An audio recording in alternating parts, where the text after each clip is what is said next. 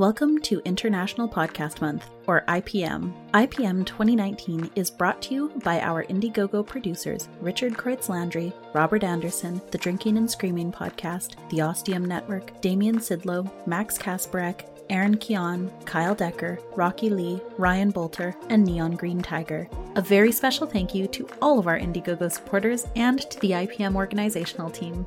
And now, on to the episode. Sugar fungus. It sounds cute, but is it? Yes, it actually is, but that destroys the narrative, so for now, it's a menace.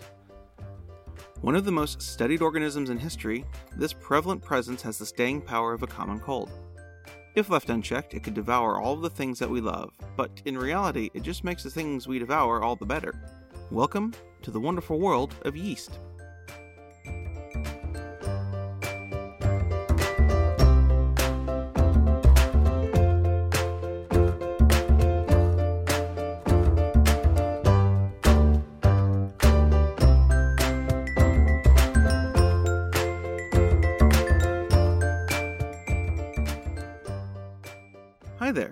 I'm Neon, and welcome to Meson Podcast.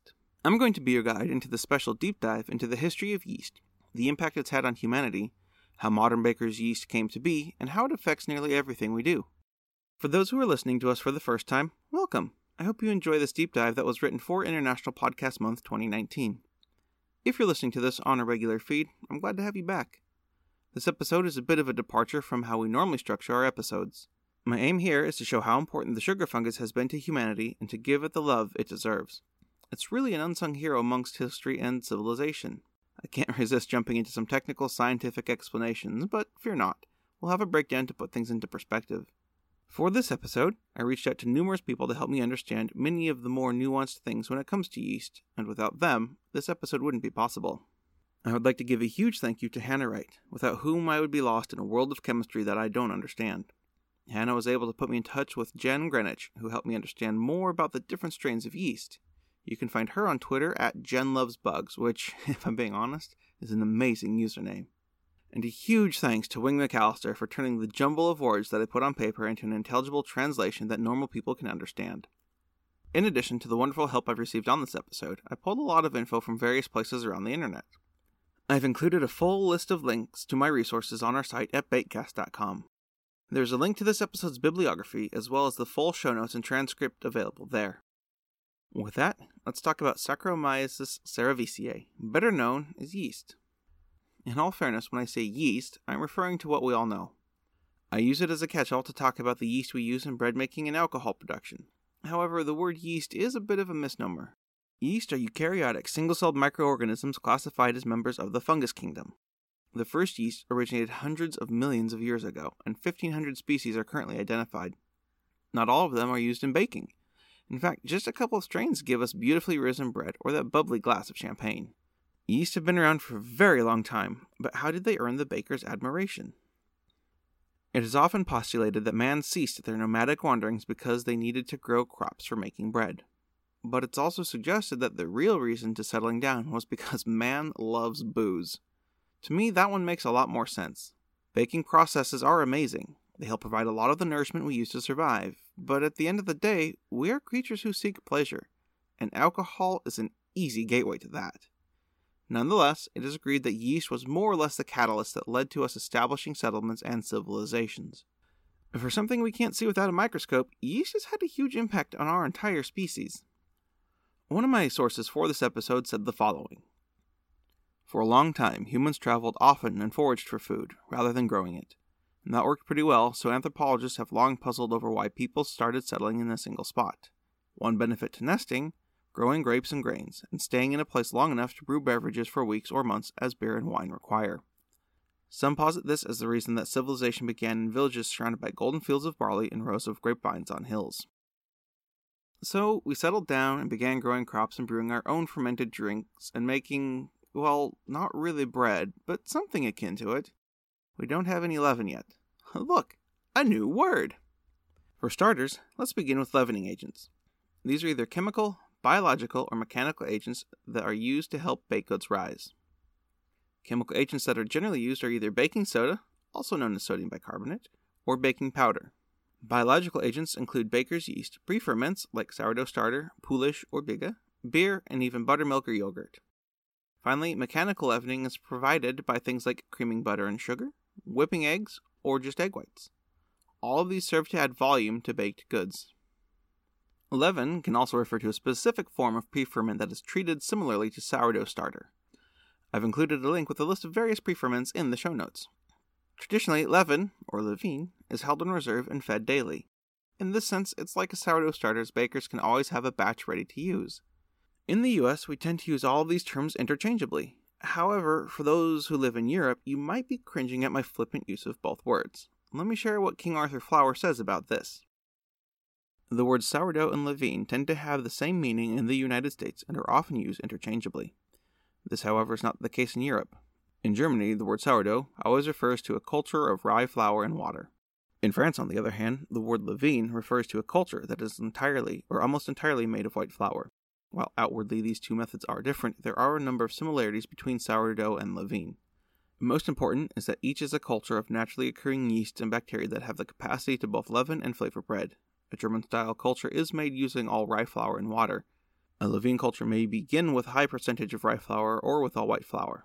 In any case, it is eventually maintained with all or almost all white flour. While a rye culture is always comparatively stiff texture, a levain culture can be either loose or stiff texture, a range of 50% hydration to 125% hydration. With either method, the principle is the same. The baker mixes a small paste or dough of flour and water, freshens it with new food and water on a consistent schedule, and develops a colony of microorganisms that ferment and multiply. In order to retain the purity of the culture, a small portion of ripe starter is taken off before the mixing of the final dough. This portion is held back, uncontaminated by yeast, salt, or other additions to the final dough, and used to begin the next batch of bread. But For us Americans, this distinction can seem a bit nitpicky, but I understand that these differences are important for others, and I'm happy to acknowledge this difference. Now, all of that is to say that while there are many reasons for people to settle down and cease their nomadic wanderings, I am of the opinion that production of alcohol was one of the main driving forces behind that, and we have our friendly wild yeast to thank for that. So, we've started to settle down and build our various civilizations. We started producing food and various types of bread. But when I say we, I'm really talking about ancient cultures. Some of the earliest recorded bread production can be traced back to ancient Egypt. Research shows that ancient Egypt was the home of modern bread. Archaeologists digging in Egyptian ruins found grinding stones and baking chambers, as well as drawings of 4,000 year old bakeries and breweries. During this time, bakers were using different grains to create a variety of flavors in their breads. Wheat, which was the most common grain in Egypt, made excellent loaves. To make their breads tastier, bakers began experimenting with different ingredients. Honey, eggs, dates, seeds, and spices were added to provide a welcome and delicious variety of choices. They would also often make their breads in different animal shapes, like birds, fish, and cows. While these breads were meant for everyday consumption, some had special significance for rituals and festivals. Of course, that tradition continues with certain holiday animal shaped breads. You can find a link to a page that talks about various shapes that bread can take and the meaning or symbolism behind them in the show notes. Man has been making bread for thousands of years. Bread and alcohol are some of our oldest foodstuffs, and they're all centered around Saccharomyces cerevisiae. Let's talk about bread in ancient Egypt for a bit, as I find this absolutely fascinating. Here's something I love making, and it's been around for millennia. Not only was bread a staple of the Egyptian diet, but there is some evidence that Egyptians also produced pastries and sweets. What evidence, you ask? The dentist moneymaker, tooth decay. However, the bread itself could have generated these ancient dental woes. It turns out that sand often made its way into the flour mixes, and ancient Egyptians had trouble eliminating the pesky contaminant. This could lead to rabbit tooth decay as well, though it'd be nice to ponder an ancient origin for all of our sweet teeth. Since I found only one source that mentions that, there is still some room for improved knowledge. Another source cites the importance of bread and beer in the production of the pyramids. They say that, contrary to popular belief, the pyramids were built by an army of workers paid daily in bread, or a measure of grain, and beer. However, I can't find any other sources that make mention of this, but it is worth noting that workers across the kingdom were paid in bread. Here's something that was mentioned as well about the importance of bread in ancient Egypt. The bread also held a religious importance. While exploring Mentuhotep II's mortuary temple, archaeologists found a loaf of bread that was over 4,000 years old. It was placed with the other objects under the foundation of the temple in western Thebes. The temple itself was believed to be a microcosm of the universe, and sitting in one of the four corners was a piece of ancient Egyptian bread. This symbolizes the important value of the dietary staple. Well, we've talked about that long enough. It's time to move on. We can track a lot of our history through the trajectories of bread baking and beer making. Yeast was discovered long before humans had an understanding of microbiology. The process of providing leavening to bread was possibly considered a magical phenomenon, and yet someone eventually figured out how to use a levain.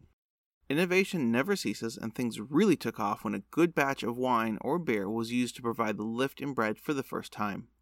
In the first century BCE, it is said that bread was made in Gaul and Iberia using beer foam, i.e., the head formed on the top of the beverage during its fermentation. In Roman times, Pliny the Elder wrote about bread dough that incorporated beer froth for lightness. The Romans themselves sometimes used a leaven made of grape juice and millet to hasten the fermentation of their breads. The juice contained yeast from the skins of the grapes. Barm, the foam that forms on beer during fermentation, was used as a leaven by the Celts in Britain. With so many examples, it's safe to say that liquid mirth would have been a primary source of yeast for many, many years.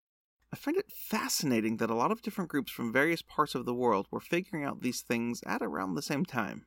I guess it goes to show that there was a real want or need for something other than hard, unleavened bread. As I look around the internet at the history of both alcohol, beer specifically, and bread, I find it interesting that there are also records regarding the agricultural revolution or the transition from nomadic hunting to permanent farming communities. Humans began to cultivate grains, and when these grains fermented, the seeds of brewing were sown. The earliest records date back to 4000 BCE when the Sumer people in Mesopotamia fermented bread to create a quote unquote divine drink. So beer was made with bread. It's almost like I planned this topic unification. This helps explain why the same sugar fungus was used to brew the booze we love and make the breads we munch. And this trend continued for some time. By the time the colonists made their way to the New World, the yeast organism had been identified and the brewing industry had begun. A byproduct of beer making was brewer's yeast that could be used as a starter for bread. The yeast floated in the top of the beer and was skimmed off and put into stone bottles. Bakers could buy their yeast from a local brewery or make a quote unquote brew at home. Unfortunately, brewer's yeast had one drawback it frequently had a bitter taste that was imparted to the bread. Besides brewer's yeast, homemakers in the 19th century used specially brewed ferments to make yeast.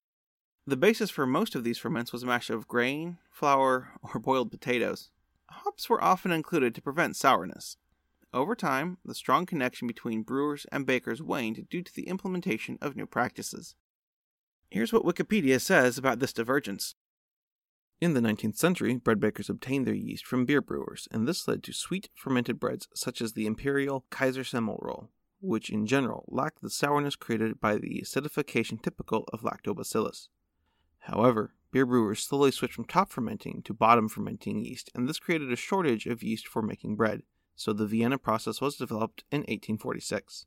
While the innovation is often popularly credited for using steam in baking ovens, leading to a different crust characteristic, it is notable for including procedures for high milling of grains, cracking them incrementally instead of mashing them with one pass, as well as better processes for growing and harvesting top fermenting yeast known as press yeast. Another source offers this explanation along with a more specific reasoning as to why the divergence happened. Although the process of brewing beer and baking bread began to evolve separately after ancient Egypt, the industries remained mutualistic up until quite recently. Bakers could produce sourdough bread from wild fermentation, containing a mix of bacteria and wild yeast, or obtain relatively pure yeast from brewers. As brewing technology improved during the Industrial Revolution, it became possible to make bread that wasn't sour because pure cultures of Saccharomyces cerevisiae could be obtained. In the 1800s, commercial bakeries got most of their yeast from breweries. However, as lagers replaced ales in popularity, bakers were forced to find new sources of yeast because lager yeast, Saccharomyces pastorianus, works much slower than ale yeasts and doesn't produce good bread. This led to the development of bread yeast as we know them today. Finally, I offer this from a third source. In the 19th century, bread bakers obtained their yeast from beer brewers from which they made sweet fermented breads. This process, known as the Dutch process, because Dutch distillers were the first to begin selling yeast commercially, spread to Germany, and yeast was sold as cream. That's kind of a lot to take in, so let's break things down a bit. Most of this seems pretty straightforward. For a long time, the leftover ferment from making beer was used to help give bread its rise. As time went on, we were able to figure out what strain of yeast was working its magic, and we worked to isolate that strain. When lagers became more popular, the type of yeast that was used was changed. Bakers were left without their primary supplier, so they needed to find another source of yeast that's good for baking. This is where that Vienna process comes into play. Once again, our friend Wikipedia yields a technical definition. Vienna yeast was propagated utilizing a mash of malted corn, barley, and rye. Horsford did not assert hops were used in the production of press yeast. After pitching a small amount of yeast into the cooled wort and introducing some air, the propagated yeast floated to the surface. This yeast was collected with some care by skimming. Cool distilled water was used to wash and settle the yeast a sufficient number of times until only the yeast remained. It was then drained and compressed with the aid of a hydraulic press. Press yeast was one forerunner to the modern, commercially available baker's yeast. Okay, basically, Austrian chemists developed a system for mass producing yeast. The yeast was sown in vats containing fermented brew. When it rose to the top, the yeast was removed and washed, and some of the water was removed. It was then formed into ready to use cakes. There was a lot going on in a somewhat short time frame. Here's a bit of timeline on things. Teppenhoff was the first who, in 1825, found a way to make yeast into cube cakes by way of extracting moisture.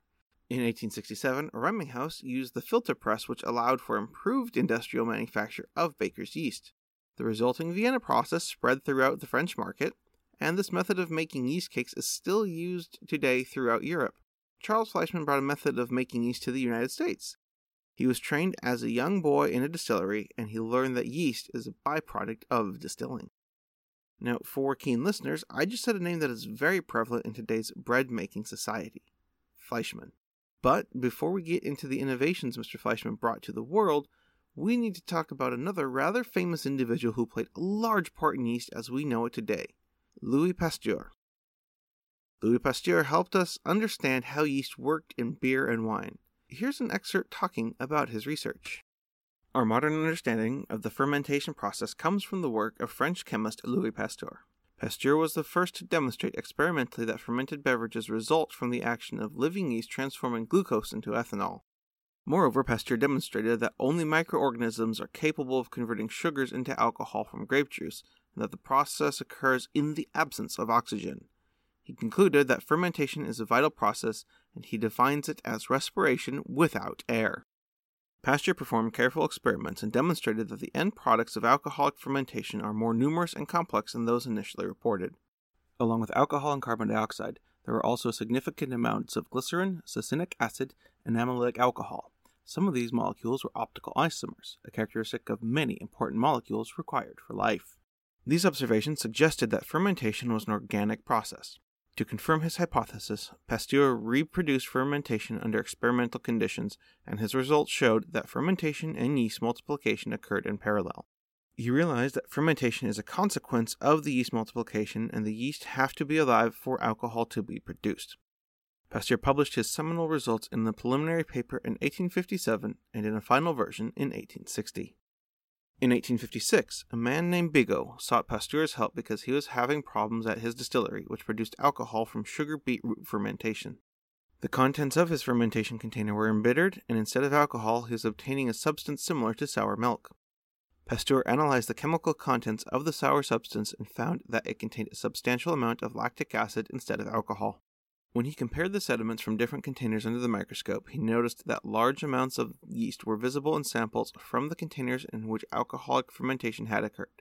In contrast, in the polluted containers, the ones containing lactic acid, he observed, quote, much smaller cells than yeast, Pasteur's findings showed that there was another fermentation process at play. Alcoholic fermentation occurs by the action of yeast, lactic acid fermentation by the action of bacteria. Oh man, now we've got lactic acid fermentation in the mix. Good news! I'm going to briefly describe it and what it's used for, and then we're going to move back to our sugary friends. Lactic acid fermentation as described by Wikipedia. Lactic acid fermentation is used in many areas of the world to produce foods that cannot be produced through other methods. The most commercially important genus of lactic acid fermenting bacteria is Lactobacillus, though other bacteria and even yeast are sometimes used. Two of the most common applications of lactic acid fermentation are the production of yogurt and sauerkraut. Now that we've got that out of the way, let's talk about how Louis' findings applied to baking. Louis' experiments proved it's a yeasty pun. That yeast is a living organism that is responsible for fermentation. To put it into some simpler terms, yeast feeds on the starches in flour, producing carbon dioxide, which expands the gluten proteins in the flour. The gluten proteins cause the dough, of which flour is the main ingredient, to expand and rise. We've now got an idea of how yeast does its thing, so let's turn back our timeline and pick things up six years after Pasteur's discovery.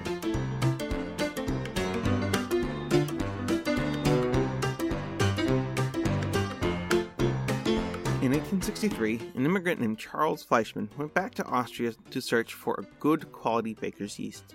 He returned to America with the yeast cells in a test tube that he had placed in his vest pocket.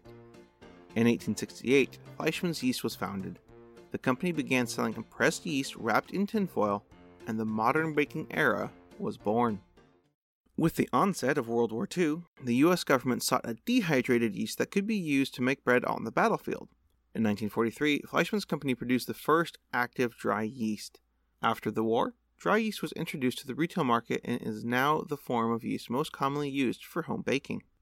That's right, the packets and jars you see of active dry yeast on the shelves of your local grocery store are a fairly recent invention. For as long as yeast has been around in the wild, it's only been within the past 80 years that things have taken off with regards to use and availability. Personally, I love that this tiny fungus has done so much for us, and we're at the point where we have different options of yeast available for us. I'm not going to go into detail about the yeast used in the production of alcohol as we've mostly been talking about baking. That doesn't mean it's not important, but I don't have the time to go into all of the varieties out there. Let's talk about what you can find on the shelves for the home baker. First, we have cream yeast. It's the closest form to the yeast of the 19th century, Basically, it's a suspension of yeast cells in liquid taken from the growth medium. Cream yeast is used in industrial bakeries with professional dispensing and mixing equipment, and it is rarely used in small bakeries or by home cooks. From there, we've got compressed yeast. Compressed yeast is made from cream yeast after most of the liquid is drained. This is made for both industrial and home use. Active dry yeast is probably the variety you're most familiar with. It's those coarse, oblong granules of yeast which have live yeast cells encapsulated in a thick jacket of dry, dead cells.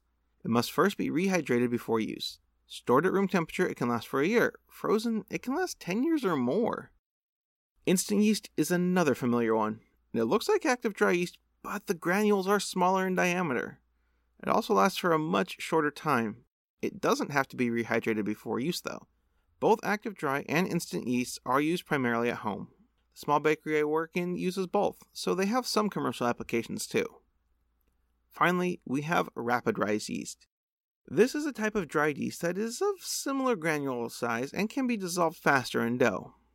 It produces more carbon dioxide than other yeast types, which causes the dough to rise much faster when compared to the other varieties. Rapid rise yeast is often used in bread machines. What a journey this has been! For me, I've enjoyed learning so much more about yeast than I even realized.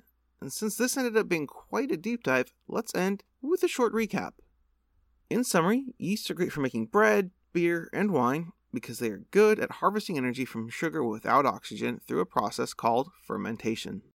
In addition to energy, fermentation produces two byproducts carbon dioxide, which produces the lift in leavened breads and the bubbles in beer, and ethanol, which adds interesting properties to wine and beer but evaporates in the bread oven. This process is essentially the same for all three foods fermentation by friendly microbes and a form of controlled spoilage. During fermentation, these also produce many enticing flavors not originally found in wheat, barley, or grapes, as anyone can attest who's been intoxicated by the smell of fresh yeast bread or appreciated how a glass of fine wine differs from a grape. So, there you have it. Yeast are a huge group of, usually single celled fungi that usually reproduce by budding. They're not all closely related, and some of them moonlight as filamentous fungi, which we didn't talk about at all, but it sounds cool. Some are good at turning sugar into ethanol, a few of which we have domesticated. For all of their hard work, we often reward yeast with death in a fiery oven or with drowning in their own poisonous waste. But without them and their revolutionary food products, it's safe to say that the history of cooking, and history, period, would be a radically different tale. And that's it, folks. I would like to thank you all for joining us on this fun dive into the history of yeast and how it's helped change our world. If you'd like to listen to more shows or see what we're about, check us out at bakecast.com. Happy baking, everyone! This International Podcast Month episode of Mise Podcast was written, edited, and produced by Neon. You can find her on Twitter at Neon Green Tiger. Script editing was by Wing McAllister. You can find him on Twitter at Dr. Wing MC. Art is drawn by Dan Stewart. Find him on Twitter at Blue Dust Bunny. Transcription services provided by Lur. Music is Cheery Monday by Kevin MacLeod from Incompetech.com and used under the Creative Commons Attribution License. Special thanks to Amanda McLaughlin of Multitude and the International Podcast Month team. For all other information, including episode transcripts, links, and show notes, please visit our website at bakecast.com. You can also find us on Twitter at MeesOnPodcast or write to us at hello at bakecast.com. Hungry for more episodes? You can find us on Radio Public, Spotify, iTunes, Google Play, or your favourite podcasting app. Want to help support us financially? Check out bakecast.com slash support. There you can find a variety of methods, including a Patreon with various tiers and rewards. If monetary support is not your thing, please tell your friends about us. And please remember to leave a rating and review on iTunes. These help motivate Neon and give her many emotions. Plus, they help others find the show. As for me, I'm Lur, and I'm a foaming mass of microorganisms in an evening gown.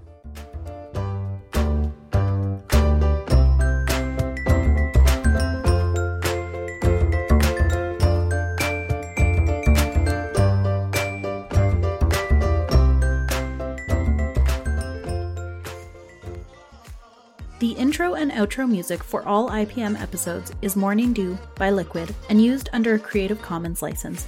The link is in the show notes. You can support International Podcast Month via Ko-fi or PayPal and by retweeting, sharing, and talking about the event using the IPM 2019 hashtag. Head on over to internationalpodcastmonth.com for the month long blog and information on the event.